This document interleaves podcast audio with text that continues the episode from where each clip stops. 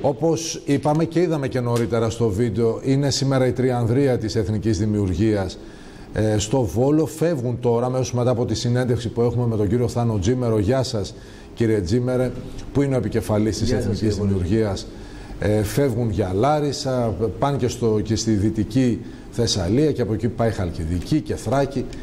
Όλα αυτά δηλώνουν εκλογές ή πιστεύετε τον Πρωθυπουργό στις νεότερες δηλώσεις του; Όλα αυτά δηλώνουν την προσπάθεια που κάνουμε ο Φαέλος Καρνιώτης, ο Κωνσταντίνος Μπογδάνος και ο Μιλών να εξηγήσουμε ότι η ανάπτυξη έρχεται με ένα συγκεκριμένο τρόπο ο οποίος είναι ακριβώς ο αντίθετος από την σοβιετική πατέντα που εφαρμόζουν όλες οι ελληνικές κυβερνήσεις είτε φορούν γραβάτα είτε φορούν αμπέχονο. Και μια που συζητάμε για τις εκλογές και για το κόστος της θεσμικής μας ανεπάρκειας, πόσο κοστίζει η εκλογολογία, πόσο κοστίζει σε ανθρωποώρες συζητήσεων, Βέβαια. σε πιθανότητες ας πούμε, δηλαδή όλοι προσπαθούν να έχουν κληρονομικό χάρισμα, να διερμηνεύσουν τι σκέφτεται το Μαξίμου, εάν μπλοφάρει, ε, εάν, γιατί ο ένας κυβερνητικός λέει δεν θα κάνουμε, ο άλλος λέει θα κάνουμε. Αυτά είναι τριτοκοσμικά φαινόμενα, διότι εμείς Μα και οι διαρροές Θα που θυμάστε- γίνονται από το Μαξίμου Από το κύριε Μαξίμου Τζίμερε, γίνονται, βεβαίως. Μήπως τελικά γίνονται, θα πει κάποιος, καλοπροαίρετος, για να θολώσουν τα νερά. Μήπως όλη αυτή η διαδρομή της πληροφορίας έρχεται για να θολώσει τα νερά και πράγματι ο Πρωθυπουργός είναι ε, ε, έχει την κατεύθυνση της τετραετίας ή άντε δεν είναι τετραετία είναι λίγους μήνες πριν για να συμπληρωθούν όλες οι πιθανότητες; Ναι, εγώ θέλω να καταδείξω το ότι αυτό δεν έχει αλλάξει τόσα χρόνια της μεταπολίτευσης στην Ελλάδα δείχνει τη θεσμική μας αναπηρία. Οι εκλογές θα έπρεπε να γίνονται σε συγκεκριμένη ημερομηνία κάθε τέσσερα χρόνια και να μην έχει δυνατότητα κάποιος να κάνει νωρίτερα εκλογές παρά μόνο για ένα ουσιαστικά σημαντικό εθνικό θέμα και τότε να έχει θητεία η κυβέρνηση που προκύψει το υπόλοιπο της προηγούμενης θητείας. Να μην ανανεώνεται δηλαδή η τετραετία. Ένα τέτοιο σύστημα έχουν οι Δανείοι. Σου συμβαίνει κάτι σημαντικό και πρέπει να πας οπωσδήποτε στη λαϊκή εντολή. Μάλιστα, πόσο σου έμεινε μέχρι την τετραετία, ένας χρόνος. Ε, αυτός θα είναι και ο χρόνος της θητείας της κυβέρνησης που θα προκύψει. Να δούμε ποιος θα πάει Κανείς τότε, δεν θα το τότε σε έκανε. εκλογές. Μα κανείς δεν θα ψήφιζε ένα τέτοιο Ακριβώς. Νόμο. Σκεφτείτε όλες οι εκλογές που έγιναν προώρα έγιναν με την επίκληση ενός σημαντικού εθνικού θέματος. Θυμάται κανένας ποιο είναι αυτό; Δεν θυμάται διότι δεν υπήρχε. Άρα έχουμε μια κυβέρνηση ή πολλές κυβερνήσεις, πράσινες, κόκκινες, μπλε, οι οποίες φαλκίδευσαν την ισχύ του συντάγματος και ουσιαστικά του εξευτέλισαν διότι επικαλούνται λόγο που δεν προκύπτει και με τη συνένεση του Προέδρου της Δημοκρατίας διότι αυτός είναι που υπογράφει το διάταγμα για την διάλυση της Βουλής Εσείς και την λέτε πώς προκήρυξη γίνουν, δεν εκλογών. γίνουν τώρα οι εκλογές, στην αρχή του φθινοπόρου δηλαδή.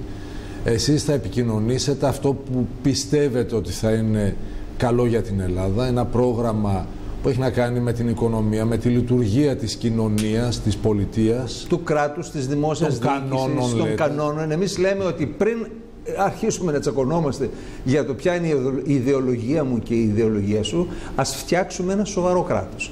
Δηλαδή έχουμε κάνει σημαίες μας την ισονομία και την νομοκρατία. Να εφαρμόζονται οι νόμοι και να εφαρμόζονται με τον ίδιο τρόπο έναντι όλων. Κάτι που στην Ελλάδα δεν συνέβη ποτέ. Πάντα η εφαρμογή των νόμων περνάει από φίλτρα πολιτικού κόστους, γνωριμιών, ξέρω εγώ, μίζας, λαδώματος, ε, φιλίας, ε, ε, πάσης φύσεως φίλτρα και σε καμία περίπτωση ο Έλληνας δεν αισθάνεται ότι ζει σε ένα ευνομούμενο κράτος. Ε, ας ξεκινήσουμε φτιάχνοντας αυτό. Και ας δεχθούμε όλα τα κόμματα, κοινοβουλευτικά ή μη, ότι πρέπει οι κανόνες του πολιτικού παιχνιδιού να τηρούνται. Ας τους βάλουμε. Δηλαδή, διαχωρισμός εξουσιών. Αν η εθνική δημιουργία ήταν κυβέρνηση, κανένας βουλευτής δεν θα γινόταν υπουργός. Κανένας. Θα είχαμε υπουργούς Καλά, έτσι εξοκοινοβουλευτικούς. ξεκίνησε. ως- με- με- Έτσι ξεκίνησε και στη Νέα Δεν Δημοκρατία ξεκίνησε. μια συζήτηση. Δεν ξεκίνησε. Είπα, ξεκίνησε η συζήτηση. Α. Δεν είπα ότι το τήρησα. Δεν ολοκληρώθηκε η συζήτηση. Γιατί ξέρετε, εμείς Δεν ολοκληρώθηκε στην πράξη. δεν ολοκληρώνεται τίποτα. Διότι όταν μπαίνει το πολιτικό κόστος, τίποτα δεν ολοκληρώνεται. Με, Μετράς τα ψηφαλάκια, βρίσκεις περισσότερα αυτά της πελατειακής συμπεριφοράς και ακολουθείς την πελατειακή συμπεριφορά. Γι' αυτό η χώρα έφτασε. Όμως εδώ. μισό λεπτό να σας πω και κάτι. Βλέπεις ότι διαγωνίζονται οι βουλευτές για να γίνουν υπουργοί. θυμώνουν πολύ με τους εξοκοινοβουλευτικούς υπουργούς γιατί λέει εμείς είμαστε που ψηφίζουμε και τα δυσάρεστα. Ε, θυμόμαστε τι πέρασε το κοινοβούλιο πολλά χρόνια τώρα, μια δεκαετία γεμάτη έτσι και παραπάνω που ψήφισαν πολύ δυσάρεστα πράγματα. Και δεν θα, έχει, δεν θα κάνω μάγκα καμία και κανέναν για να είναι υπουργός χωρίς να έχει εκτεθεί ε, στον λαό, στην κοινωνία και πάει λέγοντας. Αυτές δεν τις έχετε παρακολουθήσει ναι. τις συζητήσεις μεταξύ των βουλευτών που ναι. δεν έγιναν υπουργοί. Ναι, εμείς θεωρούμε ότι ο υπουργός είναι ο μάνατζερ και μάλιστα είναι ένας πολύ δύσκολος ρόλος γιατί μανατζάρει εκατοντάδες άλλους μάνατζερς γιατί ξέρετε ότι σε κάθε υπουργείο υπάρχουν δεκάδες, εκατοντάδες και χιλιάδες καμιά φορά δημόσιοι οργανισμοί οι οποίοι εποπτεύονται από το Υπουργείο. Άρα ο Υπουργός κάνει μια πολύ δύσκολη δουλειά και δεν μπορεί ας πούμε να βρίσκεται ε, κάθε μέρα περατζάδα στα κανάλια για να υποστηρίξει δίθεν τις θέσεις του, στην πραγματικότητα για να τον θυμούνται οι ψηφοφόροι και για να κάνει και τα χατήρια και τα ρουσφέτια στο πελατειακό του ακροατήριο. Ο υπουργός πρέπει να είναι μια πολύ σοβαρή δουλειά την οποία να την αναλαμβάνουν άνθρωποι οι οποίοι έχουν αποδείξει τις διοικητικές τους ικανότητες. Τι διοικητικές ικανότητες έχει αποδείξει, ας πούμε, λέω ένα παράδειγμα ενός τομέα της δημόσιας διοίκησης, ο οποίος είναι άθλιος, ο κύριος Τσιάρας. Τι έχει διοικήσει ο κύριος Τσιάρας και το έχει πετύχει; Είναι ένας γιατρός, γιατρός ξέρω εγώ, βιοπαθολόγος. Ε, καλά, okay. να σας πω. Τι έχει διοικήσει, διότι μιλάω για τη δικαιοσύνη. Δεν ξέρω αν οι τηλεθεατές σας διάβασαν ένα άρθρο μου, ας το πληκτρολογήσουν, δικαιοσύνη αφοδεύουσα είναι κυριολεκτικό και μεταφορικό. Διότι βρισκόμενος, για υπόθεσή μου, από αυτές που τρενάρουν και τρενάρουν και τρενάρουν σε ένα κτίριο της δικαιοσύνης, διαπίστωσα ότι είχαν ντανιασμένους φακέλους δικογραφιών μέσα στις τουαλέτες, δηλαδή στην τουαλέτα. Ελάτε τώρα. Έλα, πληκτρολογείς το δείτε και τις φωτογραφίες. Τις ανέβασα όλες. Και έπαιξα με Ήταν το αφο... δικογραφίες. Βεβαίως ήταν, ήταν αρχιοθετημένα ναι, στις... τις ανοίξατε και είδατε μέσα ναι, ναι, ναι, βεβαίως, δικογραφίες. Τις δεν απ' έξω. Πήγατε στο μπάνιο για... Ανάμεσα, ανάμεσα ε, ε, πληκτρολογήστε το αγαπητοί τηλεθεατές, δικαιοσύνη αφοδεύουσα. Ανέβηκε στο The President. Είναι ένα διαδικτυακό site. Θα βάλουν τζίμερος. Έτσι. Ναι, ας βάλουν τζίμερος για να μην διαφημίσουμε. Όχι, δεν πειράζει. Δεν το λέω γι' αυτό. πω, αλλά για να μην ήταν δανειασμένες σε όλες τις σκάλες, τις ακολούθησε σαν το κυνήγι της Αυρούνα εδώ που καταλήγουν, ήταν ανάμεσα στους νηπτήρε. Δηλαδή πριν τις τουαλέτες, είναι οι νηπτήρε, ανάμεσα στους νηπτήρε και μέσα στη τουαλέτα πάνω, πάνω στη λεκάνη της τουαλέτας. Και έκανα το λογοπαίγνιο γιατί αφοδεύω σημαίνει βγαίνω από το δρόμο μου, έτσι, οδεύω. Βγαίνω από το δρόμο για τον γνωστό λόγο. Αλλά η δικαιοσύνη έχει χάσει το, το, το, δρόμο της. Και είναι χαρακτηριστικό ε, το ότι, ότι δεν την άγγιξε τη ε, δικαιοσύνη. Τώρα εσείς από όλο το σχήμα το κυβερνητικό των 50 τόσων ανθρώπων Θεωρείται ανεπαρκή τον κύριο Τσιάρα; Όχι. Ανέφερα, κάνει ανέφερα, πράγματα ο κύριος Ανέφερα ένα παράδειγμα. Ε, έχει, θεωρώ, ξέρω εγώ, καμιά τριανταριά νομοσχέδια σε αυτά τα τρία. Θεωρώ ανεπαρκή στους περισσότερους και θεωρώ ανεπαρκές το σύστημα το οποίο λέει... Καταλαβαίνω τι λέει. Προσέξτε, το οποίο λέει φτάνουμε μέχρι την ψήφιση του νόμου. Μετά η εφαρμογή του νόμου, μα δεν μπορεί καμία κυβέρνηση να εφαρμόσει τον νόμο. Ας πούμε, βγάλαν μία ανακοίνωση οι διοικητικοί υπάλληλοι του Πολυτεχνείου, οι οποίοι λένε κάνουμε στάση εργασίας γιατί διαφωνούμε με το νομοσχέδιο Κεραμέως. Και ρωτάω εγώ, από πότε ένας διοικητικός υπάλληλος όταν προσλαμβάνεται έχει μέσα στα καθήκοντά του να γνωμοδοτεί είπε νομοσχεδίων. Είναι εντεταλμένος να εφαρμόζει τον νόμο και να κάνει τη δουλειά του όπως αποφασίσει η εκάστοτε κυβέρνηση. Είτε μας αρέσει είτε δεν μας αρέσει. Αυτά έλεγα και η επικυβέρνηση ΣΥΡΙΖΑ. Δηλαδή οι νόμοι αλλάζουν με άλλον νόμο που τον φέρνει μια κυβέρνηση την οποία θα ψηφίσεις. Διαφωνείς με το νομοσχέδιο Κεραμαίο και εγώ διαφωνώ για λόγους εντελώς διαφορετικούς από αυτούς που διαφωνούν οι διοικητικοί υπάλληλοι του Πολυτεχνείου και γι' αυτό ζητάμε ως εθνική δημιουργία την εντολή του πολίτη να αλλάξουμε αυτό που δεν μας αρέσει, εν πάση περιπτώσει, με τον τρόπο που η δημοκρατία προβλέπει. Όχι με στάση εργασίας και με απεργία του συνδικαλιστή, ο οποίος έχει συνηθίσει να κάθεται και να εμποδίζει οποιαδήποτε αλλαγή σε αυτή τη χώρα. Και ένα που έχουμε πει πολλές φορές και το έχω πει και από την εκπομπή σας, που χρειάζεται η χώρα και αν ήμασταν κυβέρνηση θα το κάνουμε πρώτο-πρώτο, είναι η αλλαγή του συνδικαλιστικού νόμου. Θα συνδικαλίσει βεβαίως, αλλά θα εργάζεσαι κιόλας. Δεν απαλλάσσεσαι της εργασίας επειδή είσαι συνδικαλιστής. Πρώτα θα δουλεύεις γιατί αυτή είναι Αυτός είναι ο λόγος για τον οποίο πληρώνεσαι και μετά κάνει ό,τι θες. Σήμερα νωρίτερα εννοώ με τον Αχηλέα Μπέοτα συζητήσατε αυτά για, γιατί κοπρίτος σου ανεβάζει, κοπρίτος σου κατεβάζει. Και πολύ καλά κάνει. Να σας πω, ε, εγώ, εγώ το είπα και στον ίδιο. Όταν έβαλε υποψηφιότητα ως ένας άνθρωπος εκτός πολιτικής, των επιχειρήσεων τέλος πάντων, τον, ε, του ποδοσφαιρικού χώρου, του αθλητικού χώρου, είχα τις επιφυλάξεις μου. Διαπίστωσα όμως ότι εξελίχθηκε σε έναν εξαιρετικό δήμαρχο ο Βόλος έχει αλλάξει από τότε που, που ε, τον επισκέπτομαι επί Μπέου, έχει γίνει μια όμορφη πόλη, ενώ θυμάμαι τις προηγούμενες διοικήσεις, δηλαδή μόνο τον Κουντούρη θυμάμαι που έκανε δουλειά, από τότε δεν ξέρω, υπήρχε δήμαρχος στο Βόλο, δεν υπήρχε, δεν το γνωρίζω. Αλλά γιατί, διότι αποφάσισε να πάει κόντρα με το στυλ του, να πάει κόντρα σε έναν μηχανισμό ο οποίος μπλοκάρει τα πάντα. Ο ερετό πρέπει να λογοδοτεί στους πολίτες, όχι στους μπαχαλάκιδε. Και αυτό το αντιμετωπίζω ως ερετό στην περιφέρεια Αττικής επί 8 χρόνια. Δεν προχωράει τίποτα αν αντιδράσουν κάποιοι και χρησιμοποιήσουν τα ένδικα μέσα τα οποία προσφέρει η πολιτεία. Δεν μπορεί δηλαδή να ξεκινάει μια επένδυση και να κολλάει επειδή αντιδρούν 5-10 και προσφεύγουν στο ένα δικαστήριο, στο άλλο, στο παράλληλο, στο Συμβούλιο της Επικρατείας και περίμενε και ξανά περίμενε ή επειδή αντιδράει ο ένας δημόσιος φορέας στον άλλον.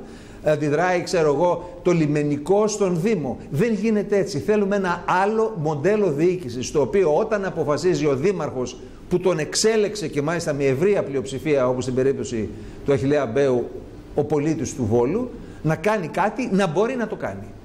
Και να ε, κρυθεί από τους πολίτες. Ελάτε λίγο Αυτή να, είναι η δημοκρατία. Να κλείσουμε, ε, δεν θέλω με τίτλους των προτάσεων σας, αλλά θέλω να κάνουμε focus στην οικονομία, γιατί ξέρετε είναι αυτό που πάντα δημιουργεί μια ασφάλεια ή όταν δεν πηγαίνει καλά ανασφάλεια στον πολίτη, στην κοινωνία.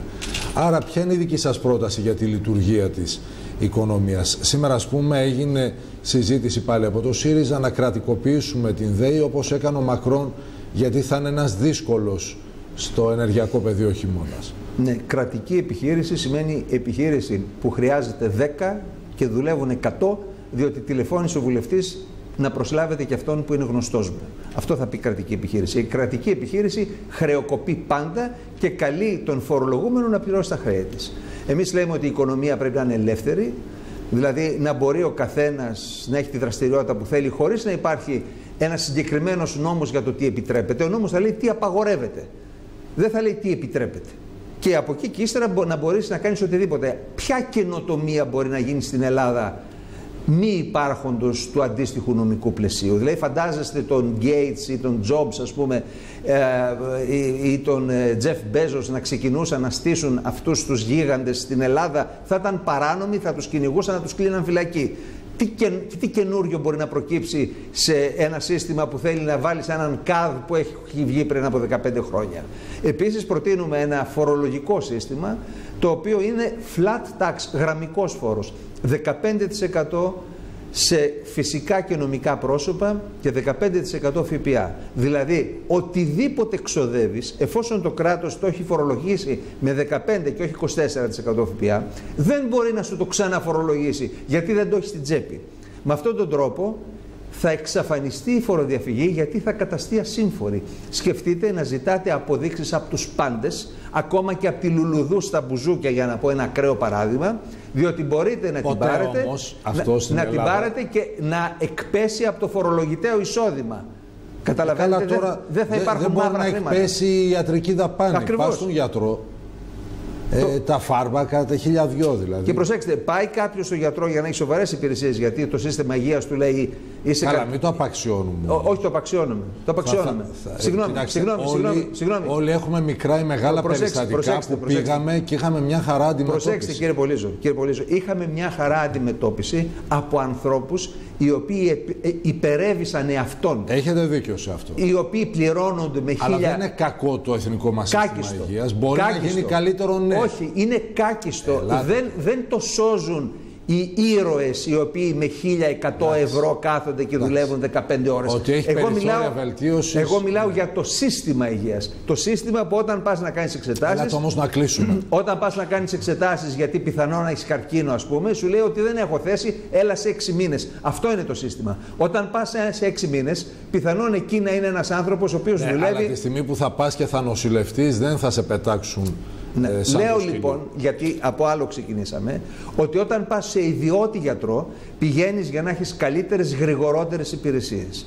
Αυτές τις πληρώνεις το κράτος παίρνει το ΦΠΑ από την απόδειξη και σου λέει δεν το αναγνωρίζω σε έξοδο, θεωρώ ότι το έχεις στην, τσέπη και σε ξαναφορολογώ γι' αυτό. Αυτό δεν συμβαίνει μόνο με τις αποδείξεις των γιατρών, συμβαίνει, Πολύ γρήγορα, συμβαίνει με τα πάντα. Πού πάτε, τι έχετε σήμερα το απόγευμα, πάτε Τύρναβο, τι ώρα; Πάμε Τύρναβο, μετά πηγαίνουμε στη Λάρισα, αύριο στις 12 στο Grand Hotel στη Λάρισα θα δώσουμε συνέντευξη τύπου, μετά πηγαίνουμε στην Καρδίτσα, στα Τρίκαλα όπου θα συναντηθούμε με τοπικούς φορείς με τους ανθρώπους που θέλουν να συναντήσουν ας μπουν στο site της δημιουργίας να ξανά ή της εθνικής δημιουργίας να δουν αναλυτικά το πρόγραμμα και αυτό συνεχίζεται με όλους τους πολίτες είτε είναι προεκλογική περίοδος είτε δεν είναι γιατί η επαφή των πολιτικών με τους πολίτες πρέπει να είναι συνεχής. Ευχαριστούμε θερμά. Γεια σας κύριε Τζίμερε.